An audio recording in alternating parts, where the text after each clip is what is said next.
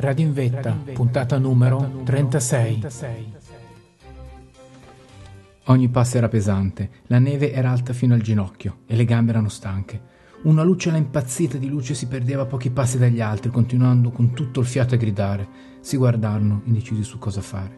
Là davanti, l'uomo procedeva il più in fretta possibile, senza badare a nulla. Due si mossero lentamente, seguendo le sue orme, mentre gli altri decisero di non andare. Rimasero d'accordo che, se davvero avessero visto qualcosa, avrebbero urlato e tutti sarebbero diretti in quella direzione. Ma sprecare energie per un'illusione era inutile. L'uomo scomparve fra i primi alberi, quando il piccolo gruppo aveva percorso solo la metà della distanza e nonostante continuassero a chiamarlo, non si fermava. Nella sua mente era già scritto un film, era colui che aveva ritrovato gli uomini, lui e lui da solo, e li aveva salvati. Aveva avuto l'occhio più lungo, più coraggio, più tenacia di tutti gli altri. Andava sempre più veloce, a perdifiato, non voleva che gli altri lo raggiungessero. Doveva essere tutta sua l'avventura, doveva essere tutto suo il merito. Gli altri sarebbero diventati solo semplici accompagnatori, poco più che portantini, ma senza il suo aiuto non si sarebbe salvato nessuno. Già si vedeva tornare giù trionfante a raccontare a tutti la sua storia, la sua forza, le difficoltà. Forse sarebbe andato anche sui giornali, forse anche in televisione L'avrebbero intervistato, sarebbe diventato famoso e gli avrebbero dato un riconoscimento. Sì, sì, si convinse. Sicuramente gli avrebbero anche dato una medaglia, avrebbero fatto una cerimonia in suo onore, non c'erano dubbi. Stava salvando delle vite umane, mettendo a repentaglio la sua, un vero eroe. Senza fiato pensava a mettere le gambe una davanti all'altra, scostando i rami con le braccia per proteggersi il volto e appoggiandosi per non perdere l'equilibrio. Nel bosco era tornato il buio totale, faceva fatica a tenere l'orientamento. Aveva la sensazione di essere arrivato vicino a dove aveva visto l'ombra, ma non ne era sicuro. In montagna le distanze sono molto difficili da calcolare. Di notte, nella tempesta, impossibile. Sapeva che quella era la direzione giusta. Scese un po' più in basso, seguendo la traiettoria dell'ombra che aveva visto, sperando di incrociarla. Ogni tanto con la coda dell'occhio vedeva le luci alle sue spalle, stavano procedendo più velocemente, non doveva permettere che lo raggiungessero. Spense la sua luce, non l'avrebbero visto. Si sarebbero persi, sarebbero tornati indietro ad aspettarlo e lui sarebbe tornato, da solo, vincitore. Se avessero chiesto qualcosa avrebbe potuto dire che la torcia si era rotta o che l'aveva persa. Nessuno avrebbe avuto potuto dubitare di nulla. Strinse la torcia, premette sul pulsante. Il buio lo accercò per un istante, ma non smise di correre. Inciampò un ramo e gli batté sul volto. Si fermò per abituare gli occhi a riprendere fiato. Appoggiò le braccia alle ginocchia e rimase in avanti per qualche secondo. Ora che era diventato invisibile per i suoi compagni, pensò, lo era diventato anche per i dispersi, ma sapeva di essere vicino. Chiamò con la voce, a quella distanza l'avrebbero sentito. Poi rimase fermo, con l'orecchio teso. Fece qualche passo in avanti e riprovò. Poi si ricordò dei compagni, riprese a camminare. Si voltava indietro, ma non vedeva nulla. Era come aveva immaginato. Persi erano tornati indietro.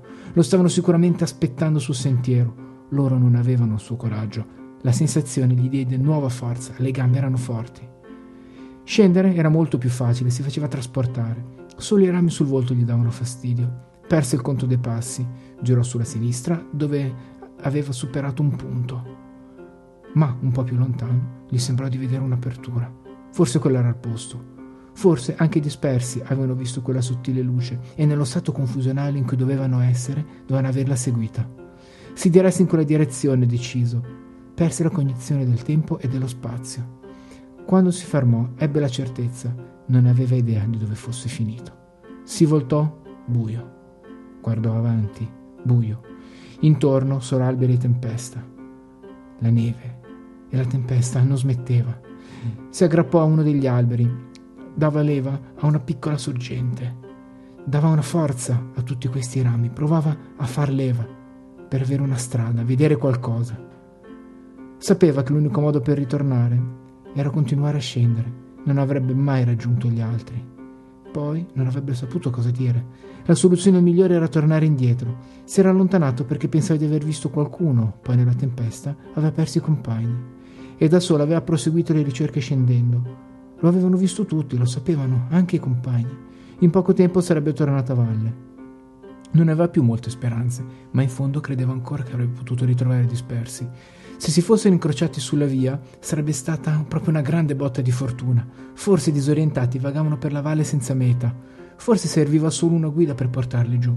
In ogni caso sarebbe uscito dignitosamente da quell'inferno, molto prima degli altri, ancora ancorati sulle vette, e con un po' di fortuna anche da vincitore. Davanti aveva il piccolo canale pieno di neve. L'unico modo per superarlo era passarci in mezzo. Era pericoloso, lo sapeva, ma era anche impossibile vedere cosa la neve stesse nascondendo. Doveva sperare di non mettere il piede su un masso non bloccato o su una lastra di ghiaccio, ma era il pericolo che stavo correndo fin dal primo tratto del sentiero. Un po' di sfacciataggine, un po' di follia lo aiutò. Si avvicinò il più possibile, rimase aggrappato ad un ramo finché non sentì il peso spingere in avanti. Avrebbe fatto un passo indietro, poi si sarebbe buttato subito dall'altra parte. Gli sembrava di aver riconosciuto la zona. Se non sbagliava, a un centinaio di metri passava un'altra mulattiera, l'autostrada per la salvezza. Con un salto deciso si buttò nella piccola fenditura del terreno, sentì la neve scricchiolare sotto le suole. Guardò la roccia poco più avanti sé, poi il buio. Sentì il piede perdere l'attrito, cadde indietro. Il freddo della neve gli strinse la testa, la caduta fu tutita. Poi un rumore profondo, intenso, una spinta da sinistra e un vortice. Radio in vetta, puntata numero 36.